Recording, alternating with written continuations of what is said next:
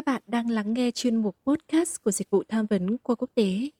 Đến đây, chúng mình cùng nhau học hỏi, chiêm nghiệm và chia sẻ buồn vui trong cuộc sống này. Có thể chúng mình sẽ không giải quyết được mọi vấn đề trên thế giới, nhưng ít nhất chúng mình không cô đơn.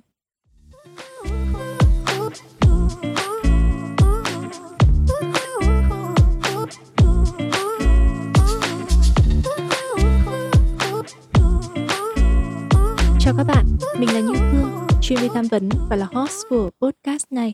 Rất vui lại được trò chuyện với các bạn vào tối thứ sáu hàng tuần. Hôm nay chúng mình sẽ cùng chia sẻ với nhau về một chủ đề mà bất cứ ai cho chúng ta đều đã trải qua trong cuộc đời. Đó chính là lo âu. Lo âu thì luôn hiện hữu, chỉ có điều chúng ta trải qua và đối mặt như thế nào mà thôi. Lo âu được coi là phản ứng tự nhiên của tâm trí và cơ thể trước những tình huống căng thẳng tất cả mọi người đều có lúc cảm thấy lo âu trong cuộc sống. Nó có thể là cảm giác lo lắng, bồn chồn, sợ hãi về một điều gì sắp xảy ra hoặc sẽ xảy ra khi chúng ta dự kiến có một mối nguy hiểm, một vấn đề hoặc một mối đe dọa nào đó. Cảm giác lo âu và lo lắng là điều bình thường khi chúng ta gặp các tình huống mới lạ hoặc khó khăn. Đối với các bạn thì sao nhỉ? Nó giống như việc là chúng ta phải đối mặt với một bài kiểm tra quan trọng, một buổi hẹn quan trọng hoặc một buổi thuyết trình ở trên lớp cũng có thể gây ra sự lo lắng. Một chút lo lắng có thể giúp chúng ta cố gắng hết sức trong các tình huống. Mặc dù những tình huống này không thực sự đe dọa đến sự an toàn của một người, nhưng chúng có thể khiến ai đó cảm thấy bị đe dọa bởi sự bối rối, lo lắng, không muốn mắc lỗi, làm gì đó không thích hợp, nói vấp hoặc lo lắng về việc được chấp nhận hoặc bị từ chối. Những cảm giác về thể chất chẳng hạn như tim đập thình thịch, tay đổ mồ hôi cũng có thể là một phần của sự lo âu bình thường. Nhưng khi vượt ngoài tầm kiểm soát, lo âu lại có thể cản trở sự hiệu quả của chúng ta. Khi ai đó có cảm giác lo âu, lo lắng quá mức đối với những tình huống bình thường trong cuộc sống hàng ngày, thì có thể phải xem xét đến rối loạn lo âu. Đặc biệt trong xã hội hiện đại, rối loạn lo âu có chiều hướng gia tăng. Vì vậy mà Postcard ngày hôm nay mình sẽ dành một thời lượng để chia sẻ với các bạn về chứng rối loạn lo âu, các dạng của rối loạn lo âu và quan trọng hơn cả là ở phần cuối mình sẽ giúp các bạn thực hành một số kỹ thuật để giải tỏa và thư giãn khi các bạn trải qua những cơn lo âu, thậm chí hoảng sợ. Vì vậy mà các bạn hãy nghe hết tập postcard này nhé. Trước hết thì chúng ta cần phải hiểu rối loạn lo âu là gì. Như mình đã chia sẻ, nếu là cảm giác lo lắng thì nó là phản ứng bình thường của tâm trí và cơ thể chúng ta trước những sự kiện tình huống trong cuộc sống. Nhưng chứng rối loạn lo âu lại là một trạng thái sức khỏe tinh thần liên quan đến quá nhiều lo lắng, sợ hãi, căng thẳng. Lo lắng quá thường xuyên hoặc quá dữ dội có thể khiến một người cảm thấy mất tập trung, căng thẳng và luôn cảnh giác, ảnh hưởng đến chất lượng cuộc sống. Các bạn có biết tỷ lệ số người trên thế giới này mắc chứng rối loạn lo âu không? Hiện ước tính có khoảng 20 đến 30% dân số toàn cầu có thể mắc căn bệnh này. Trong đó thì nữ giới có tỷ lệ mắc cao gấp đôi so với nam giới. Tỷ lệ này thì không hề nhỏ phải không nào? Nếu xét về nguyên nhân thì bởi vì lo âu có thể được gây ra bởi một số yếu tố và thường là có nhiều hơn một yếu tố cùng một lúc nên đôi khi việc tìm ra nguyên nhân gốc rễ của những suy nghĩ lo lắng có thể khó khăn, đặc biệt là trong bối cảnh đại dịch như bây giờ. Việc trải qua sang chấn trong cuộc sống cũng là một trong những nguyên nhân dẫn đến rối loạn lo âu, như là sự mất mát người thân trong gia đình, thi trượt hay là chứng kiến một cái tai nạn nào đấy. Ở một số người thì rối loạn lo âu lại liên quan đến cái vấn đề về sức khỏe. Ở một số người khác thì bệnh có thể liên quan đến hóa chất trong não hay yếu tố di truyền. Các bạn ạ, đây là căn bệnh không thể chủ quan, gây hậu quả xấu đến cuộc sống, có thể dẫn đến việc bất an, thậm chí sợ hãi chán nản với cuộc sống, từ đó trở nên sống khép kín, ngại giao tiếp xã hội và có thể dẫn đến trầm cảm và mức độ nặng nhất là dẫn đến tự tử. Như đã chia sẻ với các bạn, ngày nay do cuộc sống áp lực trong công việc và cuộc sống nên các ca bệnh rối loạn lo âu thì ngày càng gia tăng. Tuy nhiên, có một số người lại không biết mình bị mắc căn bệnh này. Một số người lại chủ quan, cho rằng mình có triệu chứng nhưng chỉ nghĩ đó là căng thẳng thần kinh thông thường, dẫn đến việc bỏ qua, không đi khám chữa. và đã dẫn tới những hậu quả ảnh hưởng đến cuộc sống. Vậy những dấu hiệu của rối loạn lo âu là gì?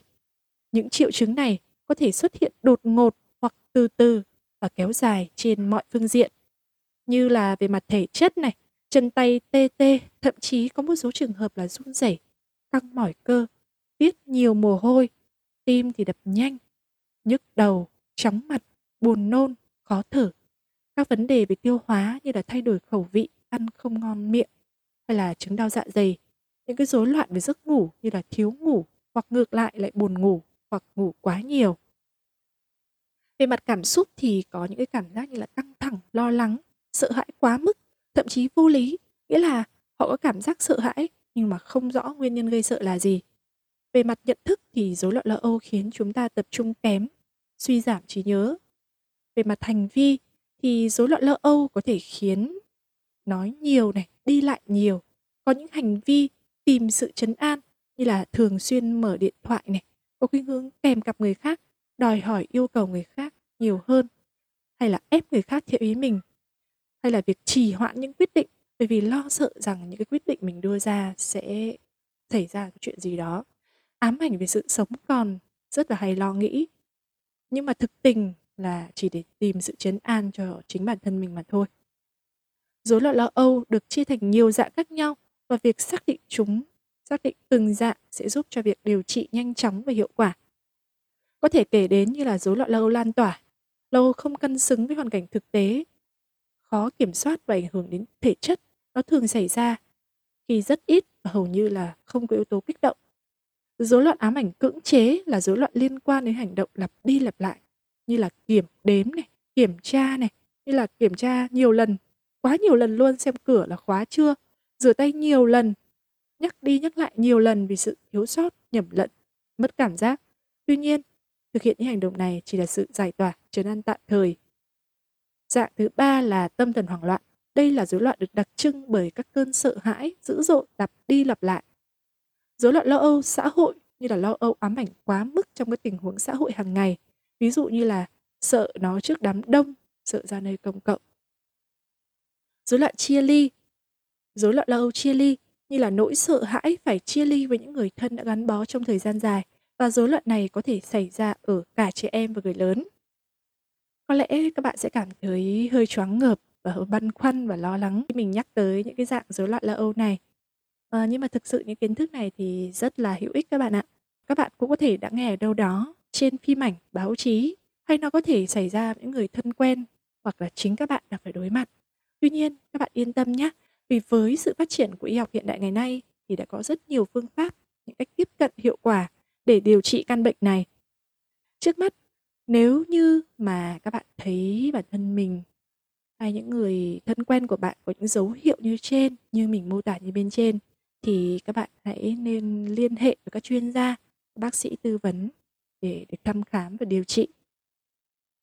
Về phương pháp can thiệp điều trị thì sẽ có thuốc được chỉ định bởi các bác sĩ tâm thần để cắt những cái lo âu, những hoảng sợ đột ngột và song song là những phương pháp tâm lý trị liệu.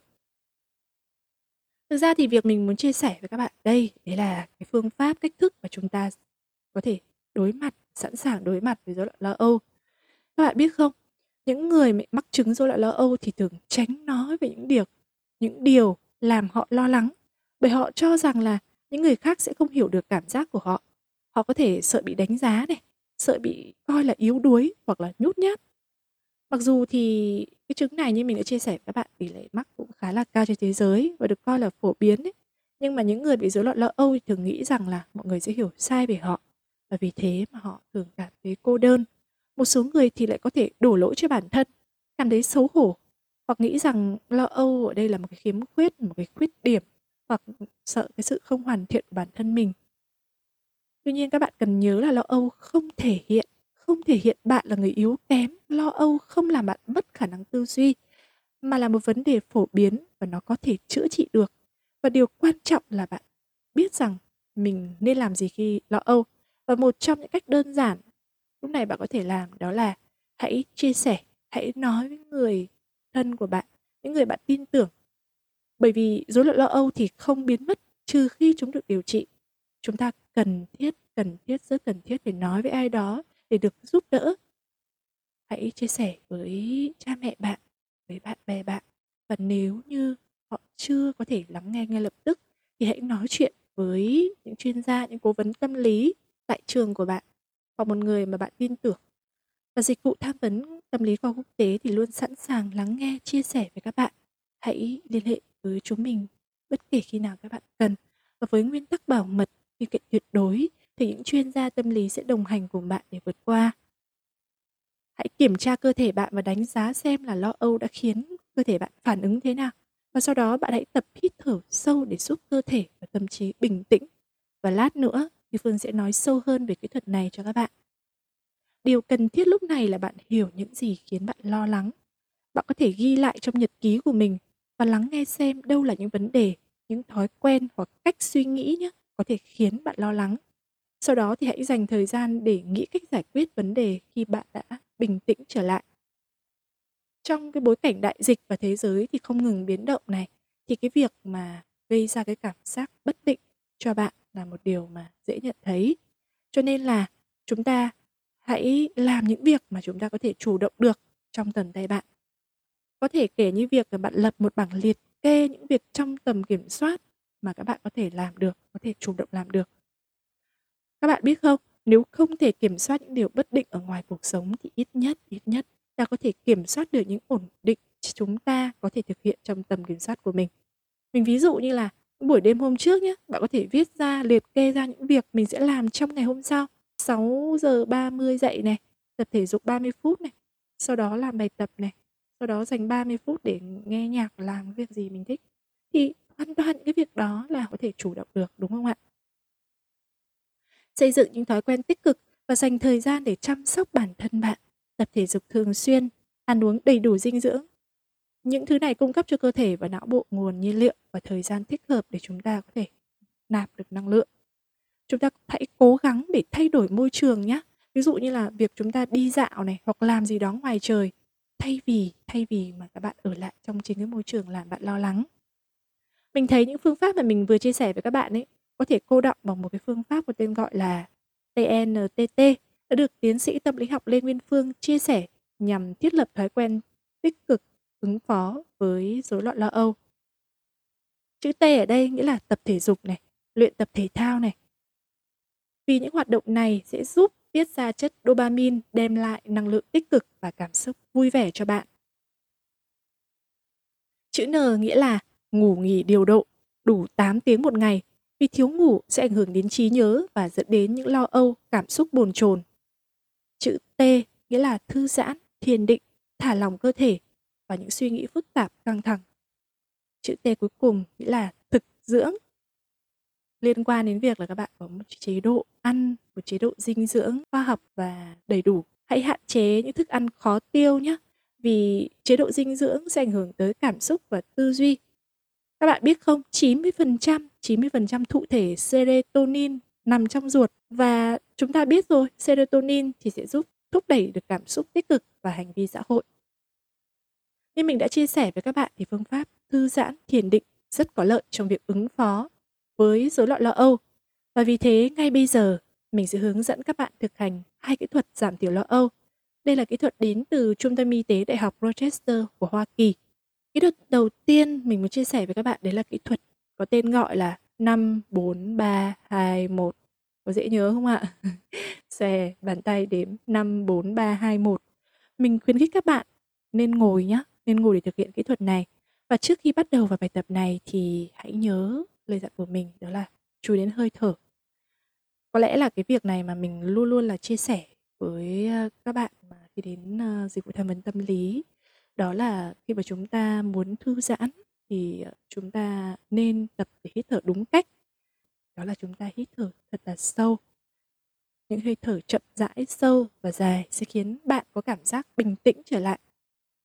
Hít thở thật chậm và sâu qua mũi của bạn và khi hít vào thì bụng bạn phình ra. Sau đó thì thở ra bằng mũi và bụng bạn hóp lại. Và tiếp tục quá trình hít thở sâu 5 lần liên tục. Nó bao gồm một nhịp hít và một nhịp thở ra. Và động tác này sẽ khiến cho nhịp tim của chúng ta chậm lại và ổn định huyết áp. Nào, bây giờ chúng ta sẽ cùng bắt đầu với kỹ thuật 5 4 3 một hơi thật sâu, cảm nhận một luồng khí đang đi qua mũi và đang đi vào trong cơ thể của bạn. Không khí tràn ngập toàn bộ hai lá phổi và đến mọi cơ quan trong cơ thể. Rồi không khí sẽ đi xuống cơ hoành và tràn ngập bụng bạn, khiến bụng tròn căng. Sau đó, bạn hãy thở và để hơi thở của bạn từ từ thoát qua mũi. Và khi thở ra, hãy hóp bụng về phía xương sống. Thở ra toàn bộ không khí trong phổi bạn. Tiếp tục hít vào. Và thở ra thật chậm rãi chậm rãi. Tốt lắm. Và bây giờ bạn hãy thừa nhận năm thứ bạn nhìn thấy đang hiện diện ở nơi bạn đang ngồi. Nó có thể là hoa, là quyển sách, chiếc bút cái quạt treo trên tường và bức tranh. Tiếp tục hít vào, thở ra. Bạn thừa nhận bốn thứ mà bạn có thể cảm nhận bằng cách sờ hay chạm. Có thể là mái tóc của bạn, làn da của bạn, chiếc gối bạn đang tựa lưng, sàn nhà nơi chân bạn đang đặt lên. Hít vào và thở ra. Tiếp theo, bạn hãy thừa nhận ba thứ bạn nghe thấy. Nó có thể là tiếng nhạc, tiếng quạt kêu hay tiếng người. Hít vào.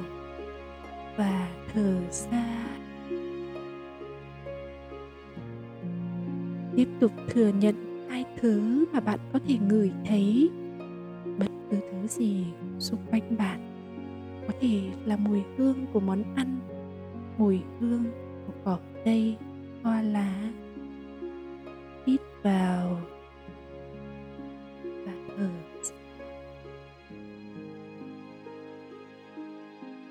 Cuối cùng, bạn hãy thừa nhận một thứ mà bạn cảm nhận được bằng vị giác có vị gì trong miệng của bạn như kẹo katsu, vị cà phê hay món bánh nào đó bạn đã vừa ăn?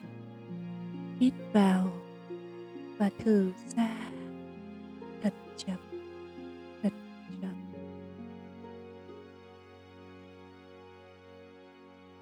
Tốt lắm ạ. Bạn thấy thế nào? Thư giãn hơn rồi phải không? Chưa hết. Mình sẽ tiếp tục hướng dẫn các bạn kỹ thuật có tên là hand on heart, có thể hiểu đó là đặt bàn tay lên trái tim. Kỹ thuật này rất là đơn giản và dễ thực hiện thôi. Đầu tiên, các bạn hãy đặt bàn tay phải lên ngực trái của bạn. Và dĩ nhiên là ngực trái là nơi đó mà có tim của bạn, đúng không ạ? Các bạn có thể nhắm mắt lại và mình nghĩ là nên nhắm mắt lại. Thì khi đó chúng mình sẽ tạo cho chúng ta cái cơ hội để chúng ta có thể thả lỏng, thư giãn hơn. Hít một hơi thật sâu thật sâu, và thở ra thật chậm thật chậm. Bạn đang cảm nhận được sự kết nối của bạn với cơ thể. Hít một hơi thật sâu và tiếp tục duy trì cảm nhận. Bạn hiểu được rằng với bàn tay này bạn đang cảm nhận cơ thể của bạn. Nhờ bàn tay này, ngay lúc ấy bạn cảm nhận được sự ấm. Chúng ta tiếp tục hít vào. Thở ra.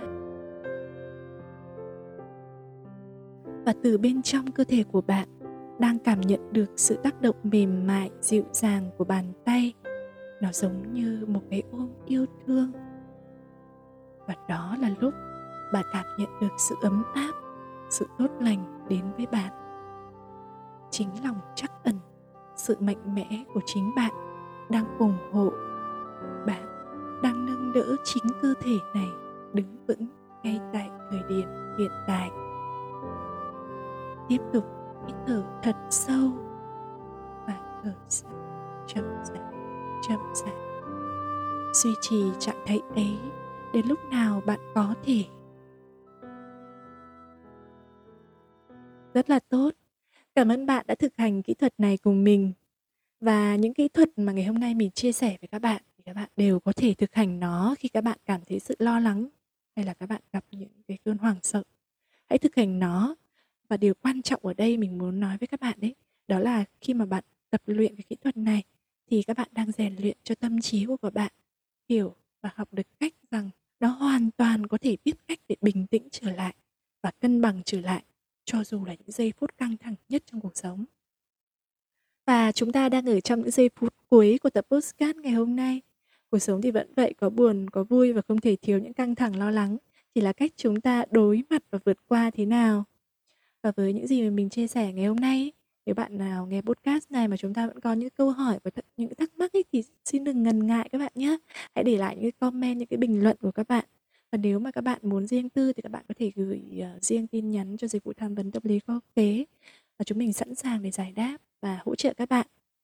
Kết thúc um, tập podcast ngày hôm nay thì mình muốn dành tặng các bạn một câu nói đó là cuộc sống thì cũng giống như là cách pha trà hãy đun sôi cái tôi của bạn làm bay hơi mọi lo lắng phà loãng mọi buồn phiền, lọc đi mọi sai lầm và bắt đầu thưởng thức sự hạnh phúc. Xin chào tạm biệt và hẹn gặp lại!